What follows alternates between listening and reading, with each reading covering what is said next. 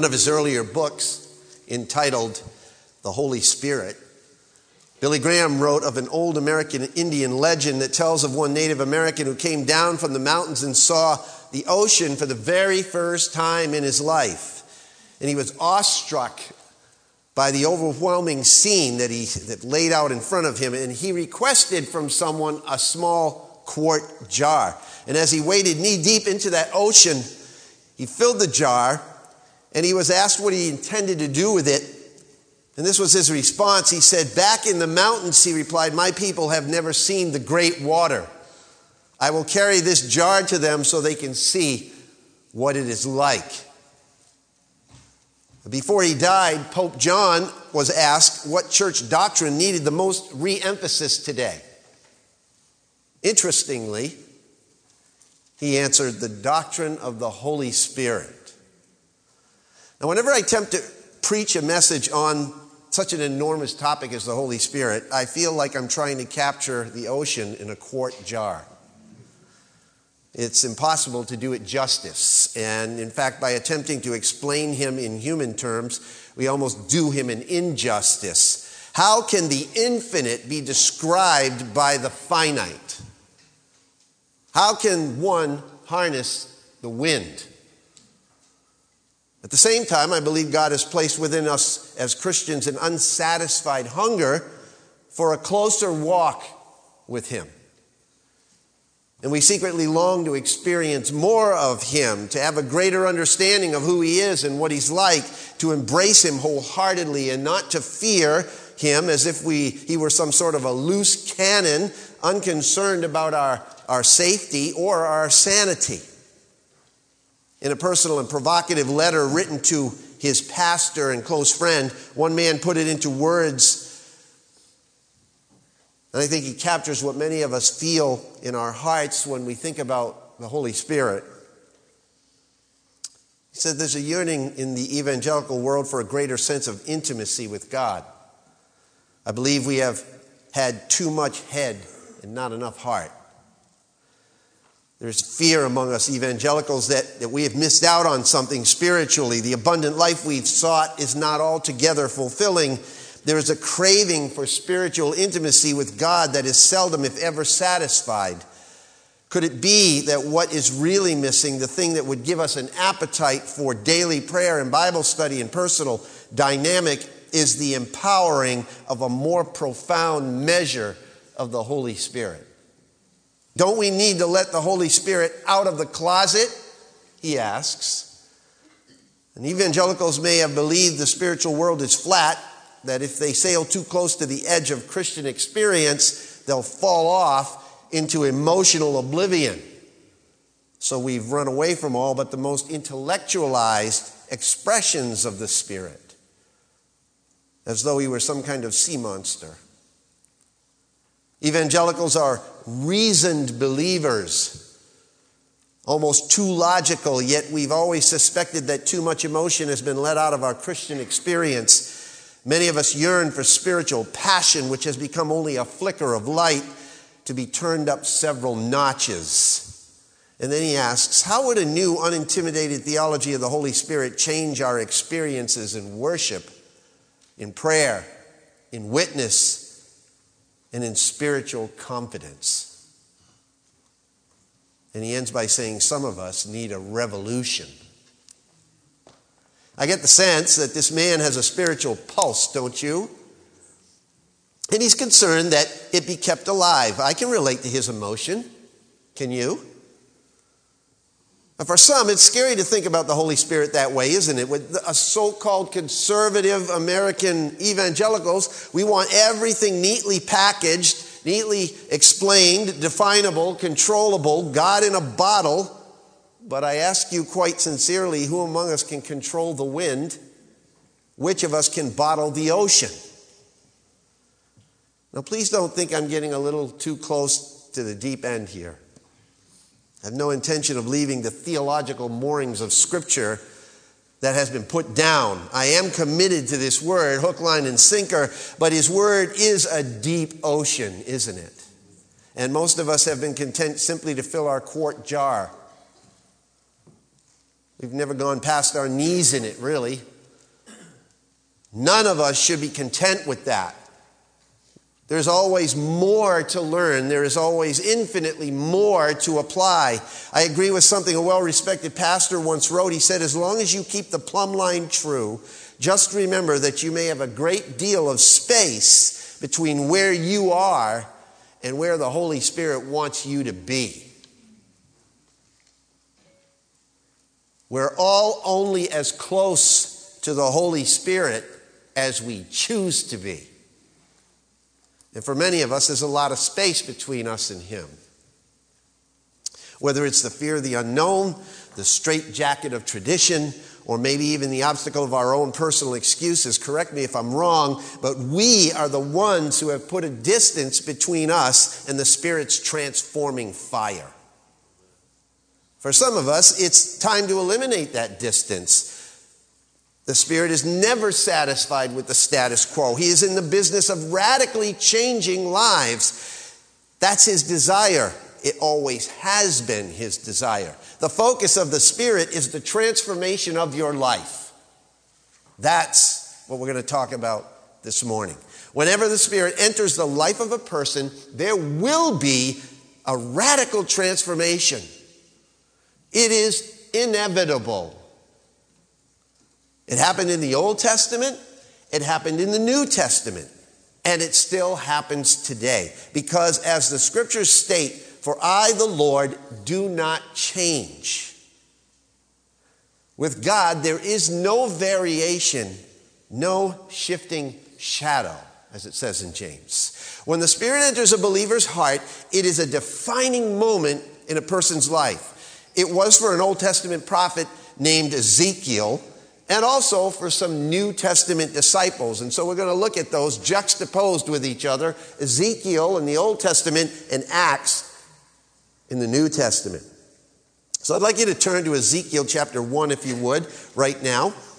And I would like to suggest at least five radical changes that occur when the Spirit truly transforms a person. We're going to look mostly here at Ezekiel chapter 2, but we're going to compare it to the book of Acts a little bit. Five radical changes that occur when the Spirit truly transforms a person. Number one, the Spirit transforms human arrogance into authentic humility. Let's start with Ezekiel chapter 1 and look at verse well, let me first of all read the first four verses. Now, it came about in the 30th year on the fifth day of the fourth month, while I was by the river Chebar among the exiles, the heavens were opened and I saw visions of God. On the fifth of the month, in the fifth year of King Jehoiachin's exile, the word of the Lord came expressly to Ezekiel the priest, son of Buzi, in the land of the Chaldeans by the river Chebar, and there the hand of the Lord came upon him. And as I looked, behold, a storm wind was coming from the north. Skip down to verse 28, 6 for a moment.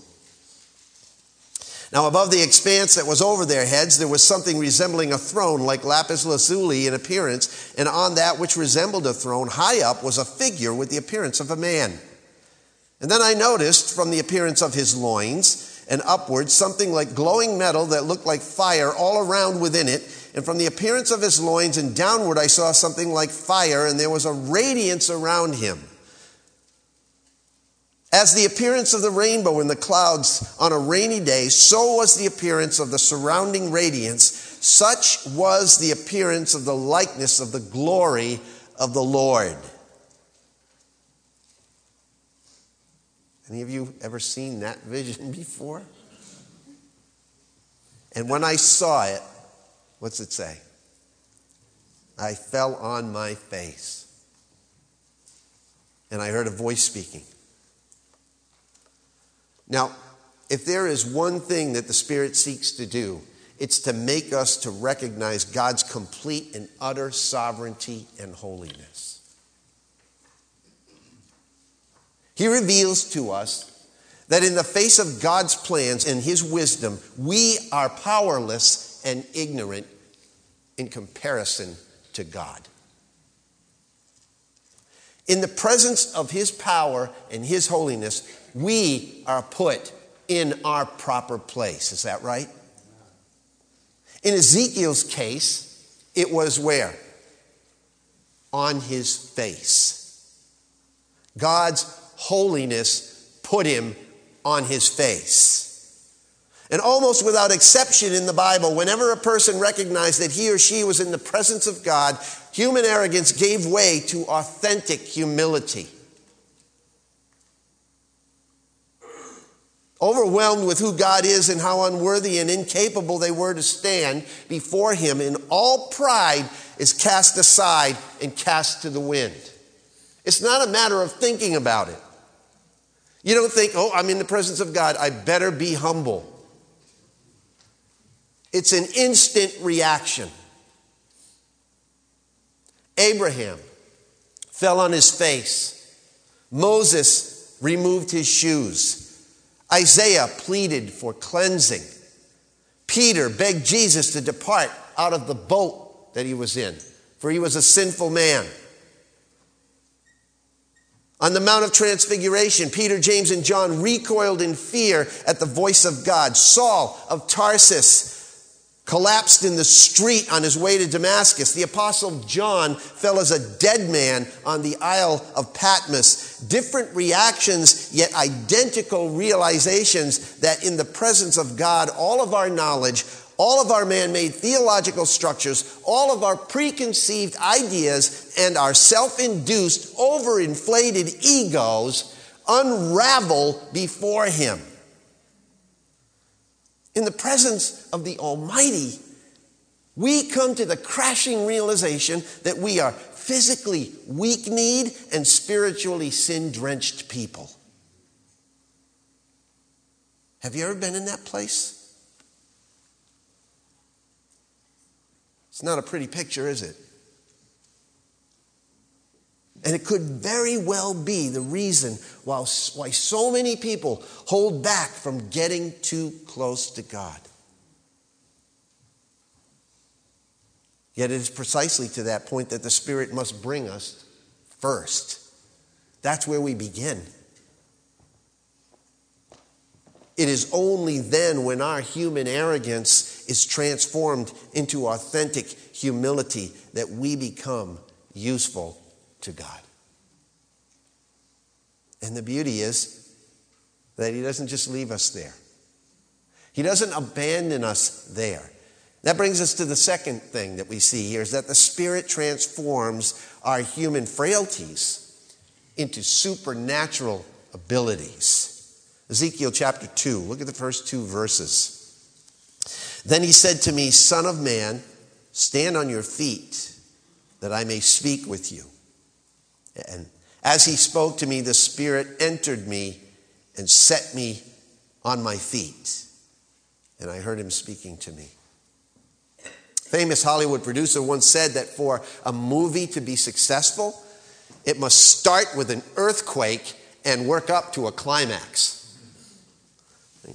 In order for our spiritual lives to be successful, it must start with a heartquake, a shaking loose of our pride and work up to a climactic realization that the Spirit of God brings transforming power into our lives.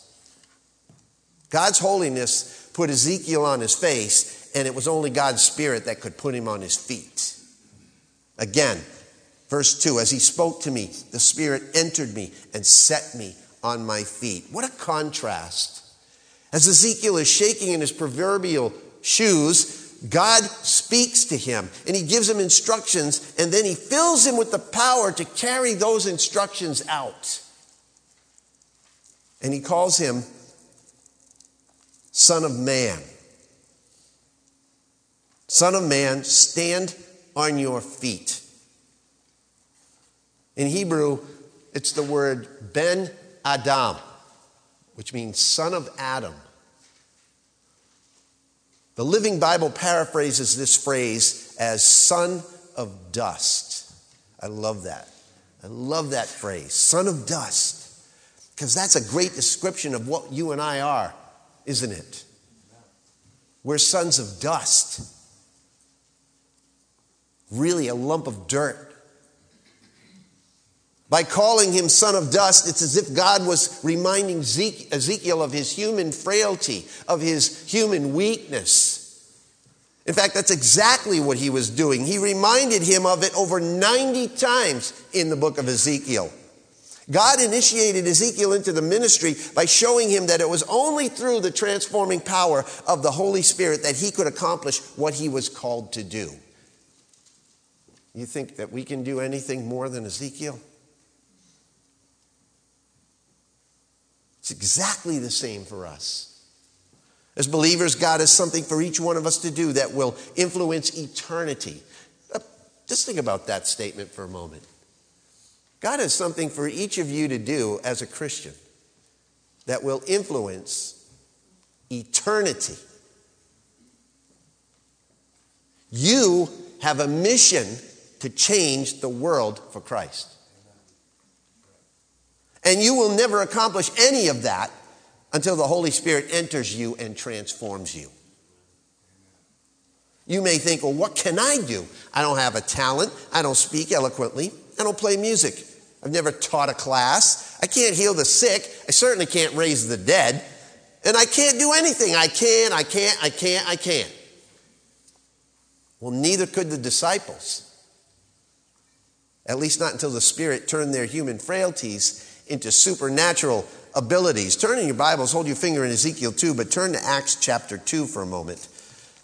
Actually, yeah, you can turn there and follow along, but I'm going to read it to you out of a different translation. I'm going to read it to you out of the New Living Translation because I think it brings out a lot of color into this text.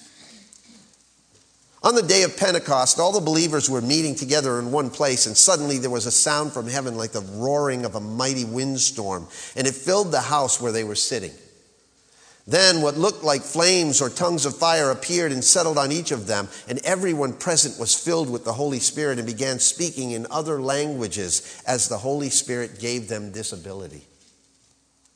And at that time, there were devout Jews from every nation living in Jerusalem. And when they heard the loud noise, everyone came running, and they were bewildered to hear their own languages being spoken by the believers. They were completely amazed. How can this be? They exclaimed. These people are all from Galilee, and yet we hear them speaking in our own native languages. Here we are Parthians, Medes, Elamites, people from Mesopotamia, Judea, Cappadocia, Pontus, and the province of Asia, Phrygia, Pamphylia, Egypt, and areas of Libya and around Cyrene, visitors from Rome, both Jews and converts to Judaism.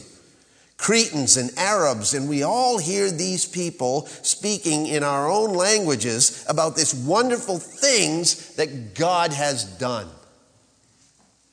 Now, what about these guys? You know, we've read that text so often, so many times, that we have spiritually romanticized it, haven't we? And make no mistake, I'm not saying that the first Pentecost will ever be repeated. I don't think it will ever happen again quite like that. But don't miss the principle behind the passage. These were ordinary human beings who were filled with and transformed by the power of the Holy Spirit, and they were never the same after that day. They were not the same. They began carrying out what Jesus sent them to do. Not because they discovered some renewed sense of motivation, but because they were changed people. And I think we forget that. I think we forget we're changed people after we come to Christ. We don't see these guys as being a regular bunch of church going people like us. Author Robert Coleman removes the blinders and takes away the halos we've assigned to them. He says none of them occupied prominent places in the synagogues, nor did any of them belong to the Levitical priesthood. For the most part, they were common laboring men. They had no academic degrees in the arts and philosophies of their day. Most of them were raised in the poor section of the country around Galilee. Apparently, the only one of the twelve who came from the more refined region of Judea was guess who? Judas Iscariot. By any standard of sophisticated culture, then and now, they would surely be considered as a rather ragged aggregation of souls. One might wonder how Jesus could ever use them. They were impulsive, temperamental, easily offended.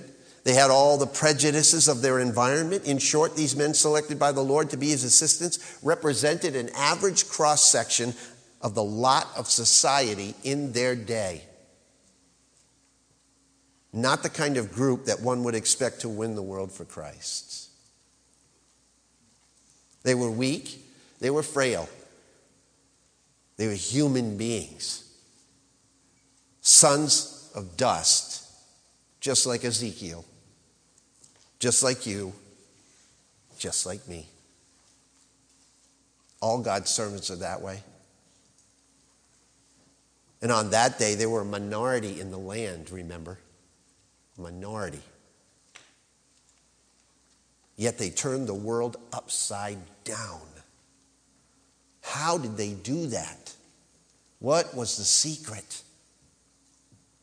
Well, it's the same one that transformed Ezekiel's human frailties into supernatural abilities and will transform ours as well the living power of the Holy Spirit. Every last one of us in this room needs a personal Pentecost. Listen, my friends, the Holy Spirit's primary focus is the transformation of your life. He transforms human arrogance into authentic humility and human frailties into supernatural abilities. Now, what am I saying? Am I saying that you're going to go out from here after the Holy Spirit comes upon you and you're going to start doing supernatural things? Yeah. you think that when you talk to somebody and share the gospel of Jesus Christ, and the tears start to well up in their eyes, and they get this gut check, and all of a sudden their shoulders are shaking and their heads are bowed, and they go down on their knees and they say, I need Jesus. You think your argumentation did that? No. That's the supernatural power of the Holy Spirit that God is using you to work with. So, yes, when the Holy Spirit enters your life, He will transform. Transform your human frailty into a supernatural ability. Listen, my friends, again, He transforms human arrogance into authentic humility human frailties into supernatural abilities. And thirdly, the Holy Spirit transforms our human uncertainty into a spiritual identity. Again, back in Ezekiel chapter 2, verse 3. Then he said to me, Son of man, I am sending you to the sons of Israel, to a rebellious people who have rebelled against me. They and their fathers have transgressed against me to this very day.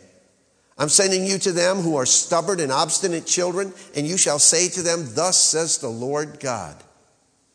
But as for them, whether they listen or not, for they are a rebellious house, they will know that a prophet has been among them. There is one sure result when the Spirit transforms your life.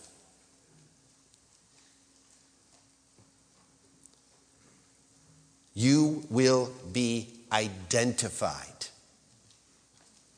We talked about that a little bit last time, about how Daniel stood for what he believed in was right, what God had laid down, drew the line, and because of that, he would be persecuted. And when we do that, we will be too. When the Holy Spirit transforms your life and you begin to speak for God, you will be identified. The Spirit never transforms us solely for our own pleasure or our own benefit. He transforms us for God's greater glory. It's not just so that you can go to heaven, because God could just take you there just like that. He left you here for a purpose. He wants to use you to build His kingdom, He wants to use you to preach the good news to other people. He wants to use you to bring glory to his name. He equips us with that spirit to spread his word and to bring glory to Christ, that is one of the criteria by which we must test every movement and every ministry that ever springs up. Is it bringing glory to God or is it highlighting the glory of man? Very much like Ezekiel, we are people sent by God. Now, let me ask you a question. Do you view yourself as a sent person? Really? Really? Do you view yourself as a sent person? That makes all the difference in the world, you know. God's call put Ezekiel on the field. God's holiness put him on his face.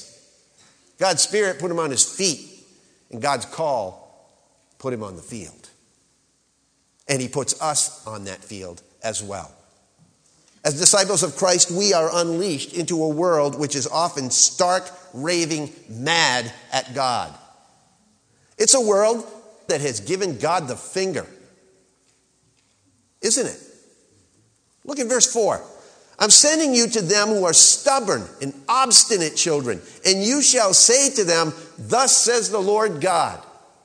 That is the picture of what every unbelieving generation has done to God from Ezekiel's to ours. And he has released us, his people, and commissioned us, you and me, to proclaim the gospel of salvation and to point people to his living word, Jesus Christ. That is a little unnerving to say the least, wouldn't you say? Because there is no more difficult or painful responsibility than that of speaking to people who are unwilling to listen, unwilling to hear. But when God sends, He also empowers. The Holy Spirit is the transforming power that allows us to accomplish this astronomical commission in the face of such defiance. Have you ever been in a situation where you don't even know how it happened, but all of a sudden stuff's just started coming out of your mouth to somebody, the things of God, and the conversation takes a major turn, and you walk away from that encounter just shaking your head and going, What just happened? How did that happen? It's one of the most equipping feelings in the world, isn't it?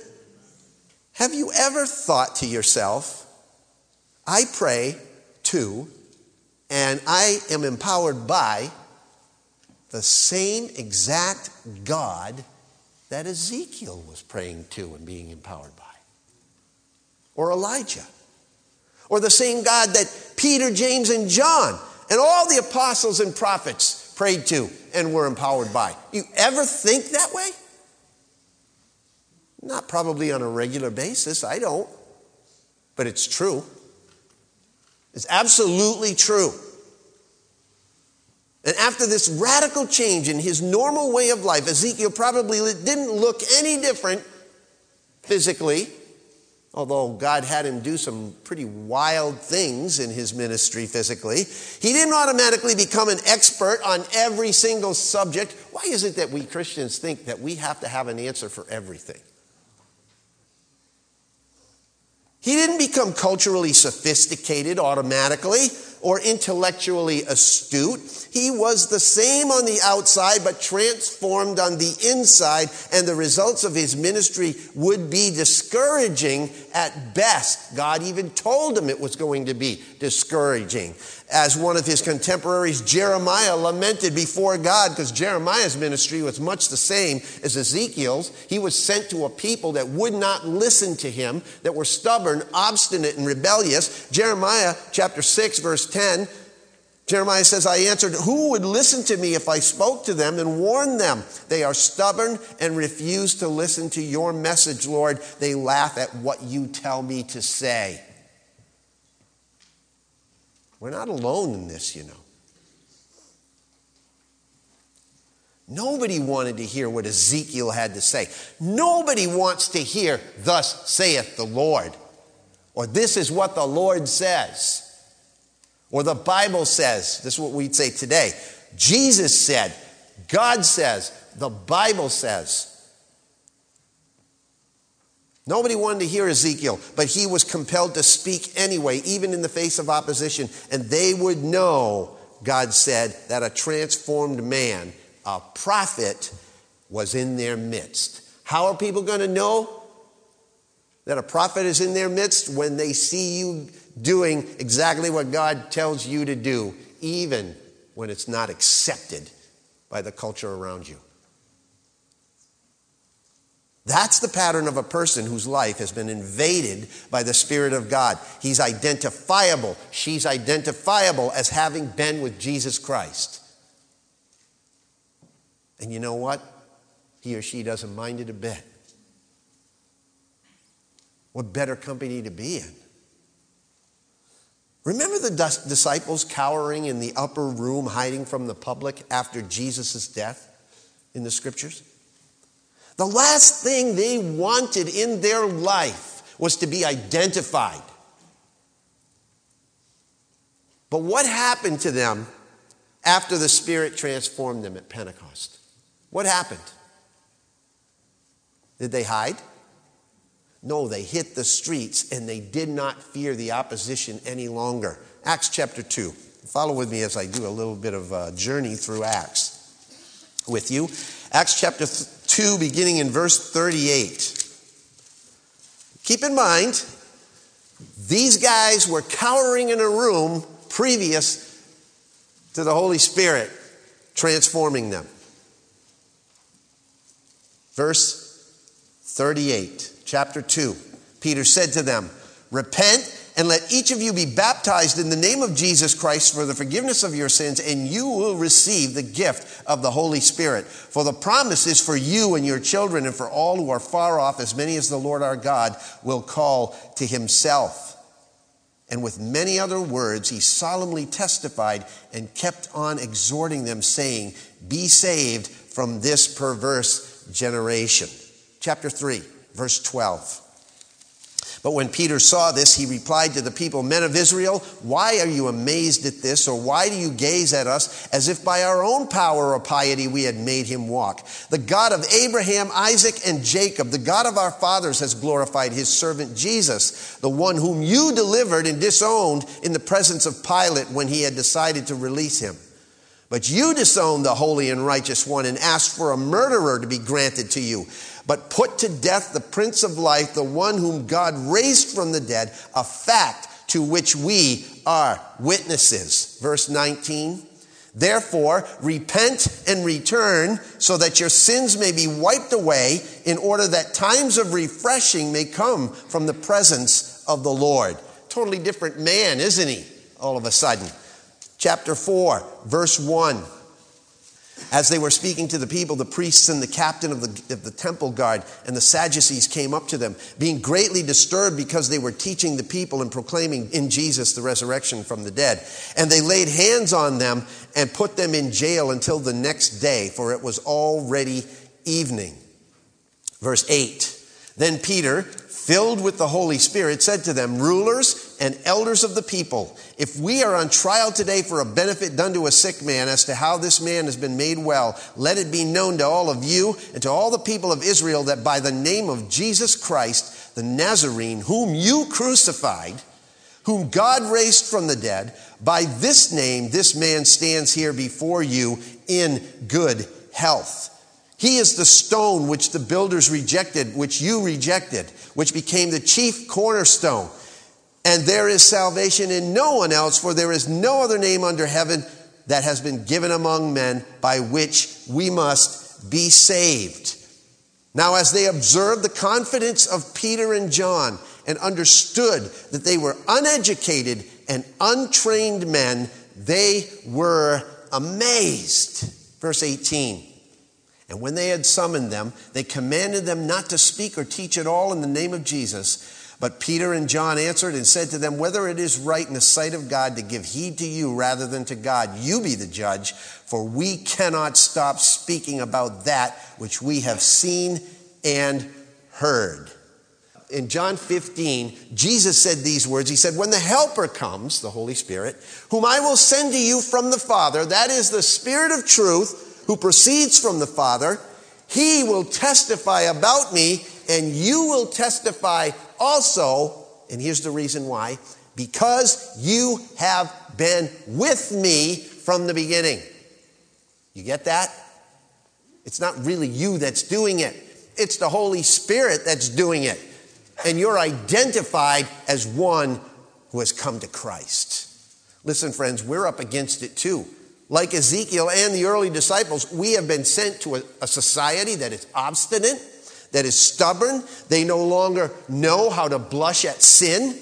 They don't want to hear about the truth. They don't want to hear what you and I have to say. And they certainly don't want to see it operating in your life on a daily basis. But when your life has truly been invaded by the Spirit, people are going to see it.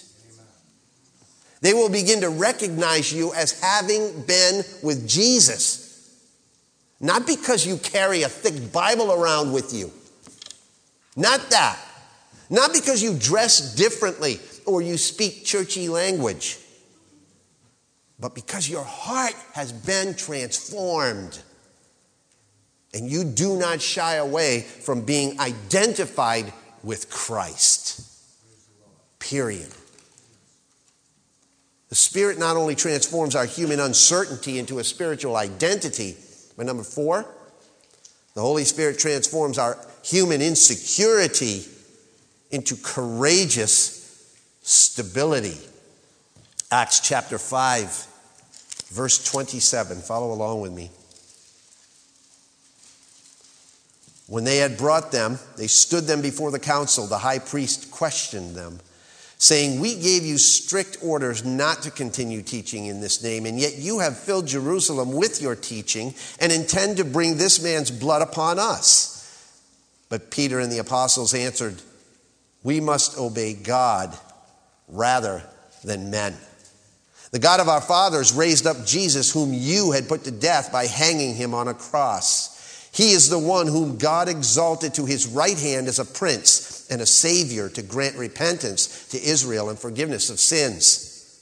And we are witnesses of these things, and so is the Holy Spirit, whom God has given to those who obey him. You see how courageous they were?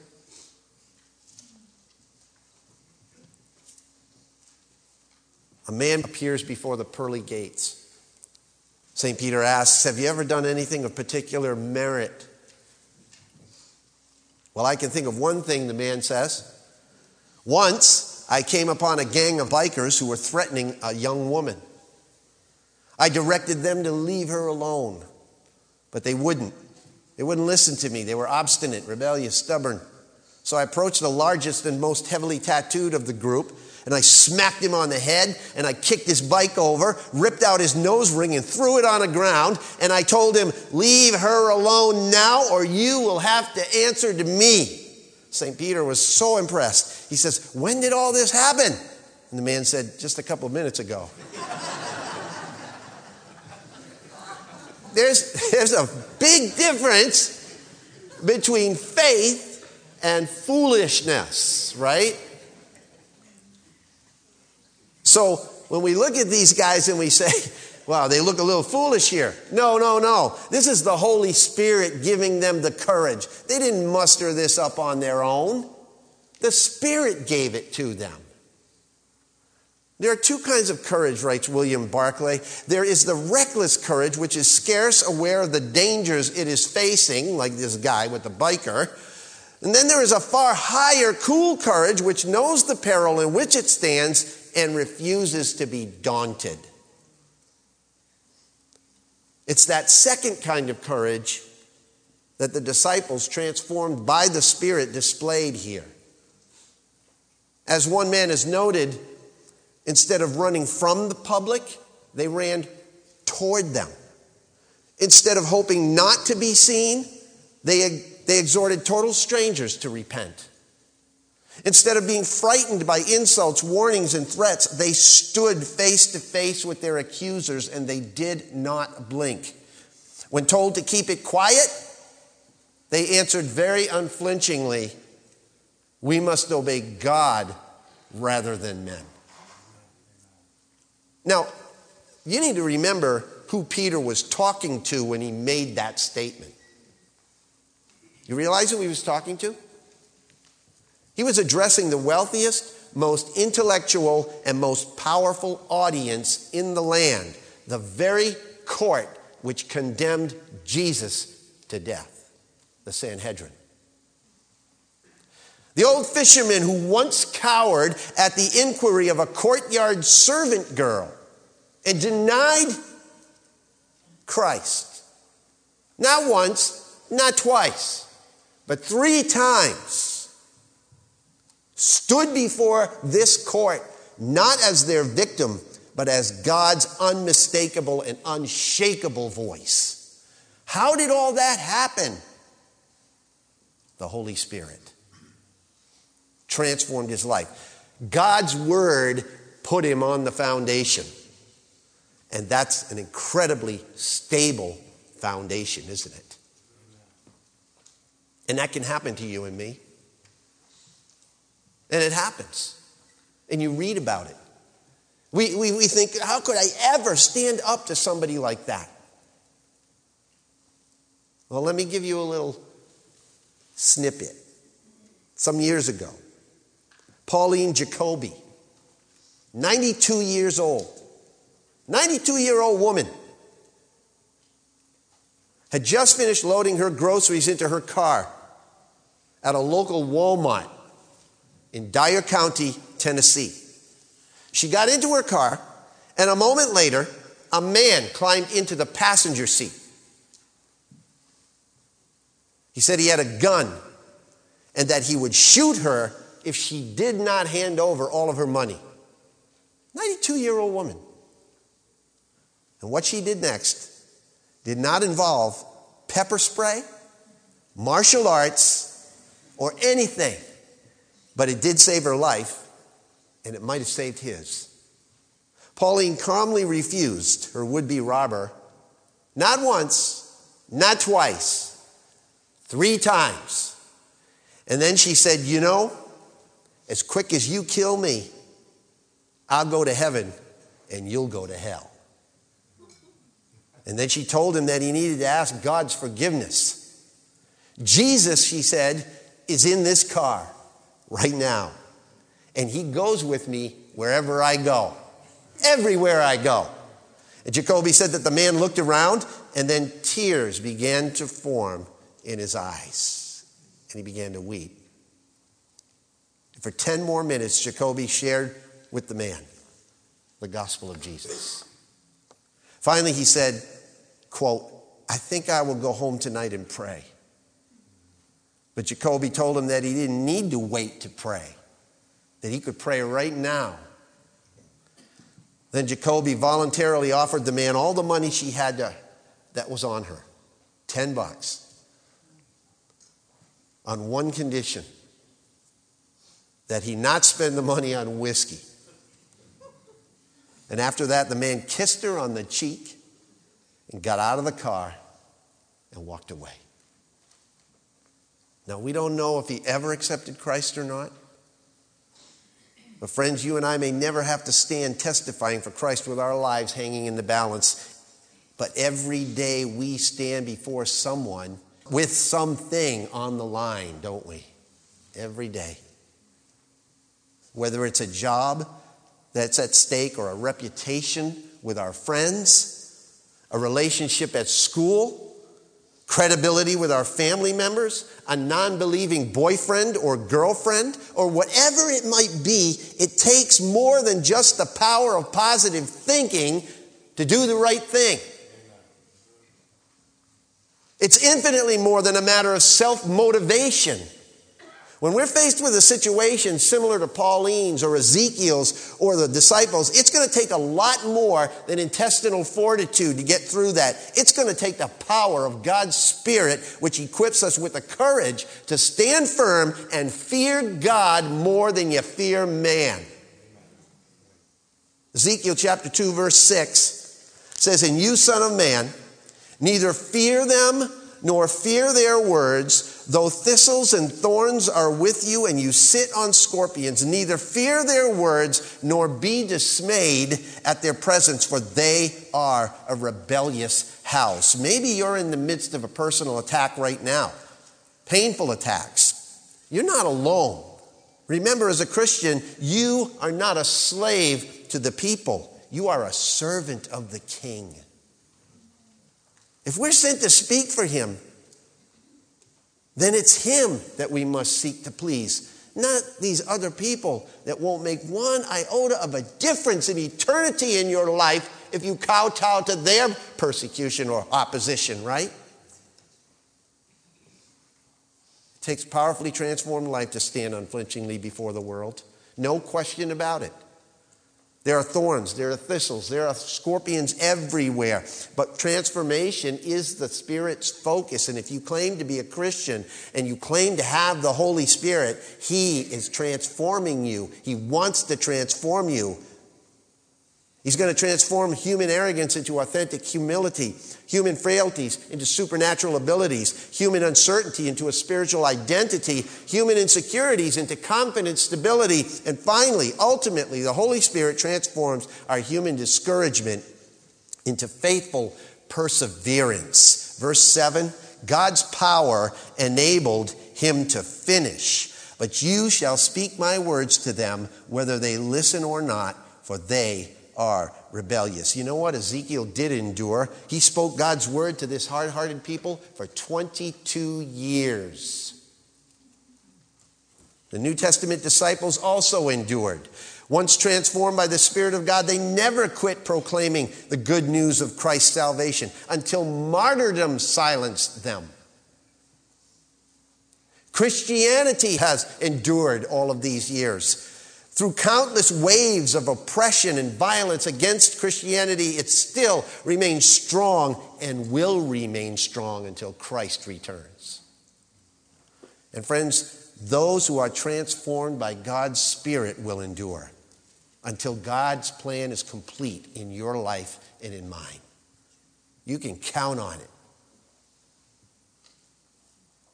You know, there's one thing stronger than all the armies in the world, wrote Victor Hugo, and that is an idea whose time has come.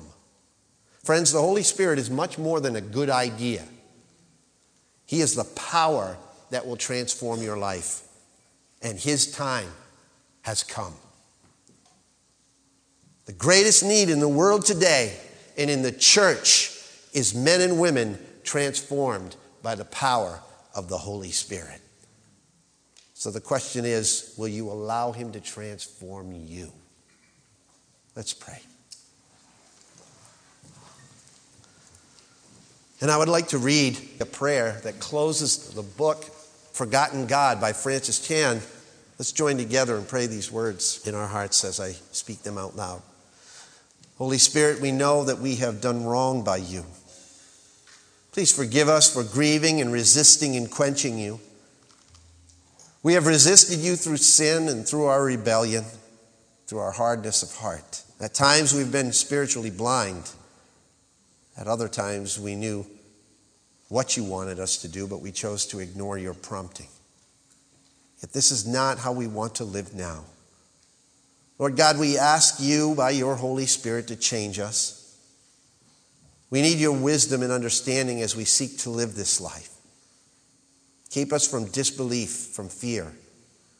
We need your strength to help us to do what you are asking us to do and to live how you are asking us to live. Speak loudly and drown out the sound of other voices calling us to conform to the patterns of this world. For you are the spirit of self control and love, so give us the self control needed to deny our flesh and follow you. Give us a love strong enough to motivate courageous action. Manifest yourself through us, Lord, that we may serve and love your bride, the church, as you do. Come, Holy Spirit, come. We don't know exactly what that means or looks like for each one of us yet, or in the particular places that you've called us to inhabit. But nonetheless, whatever it means, we ask for your presence. Come, Holy Spirit, come. In the precious name of Jesus, our Lord and our Savior, I pray. Amen.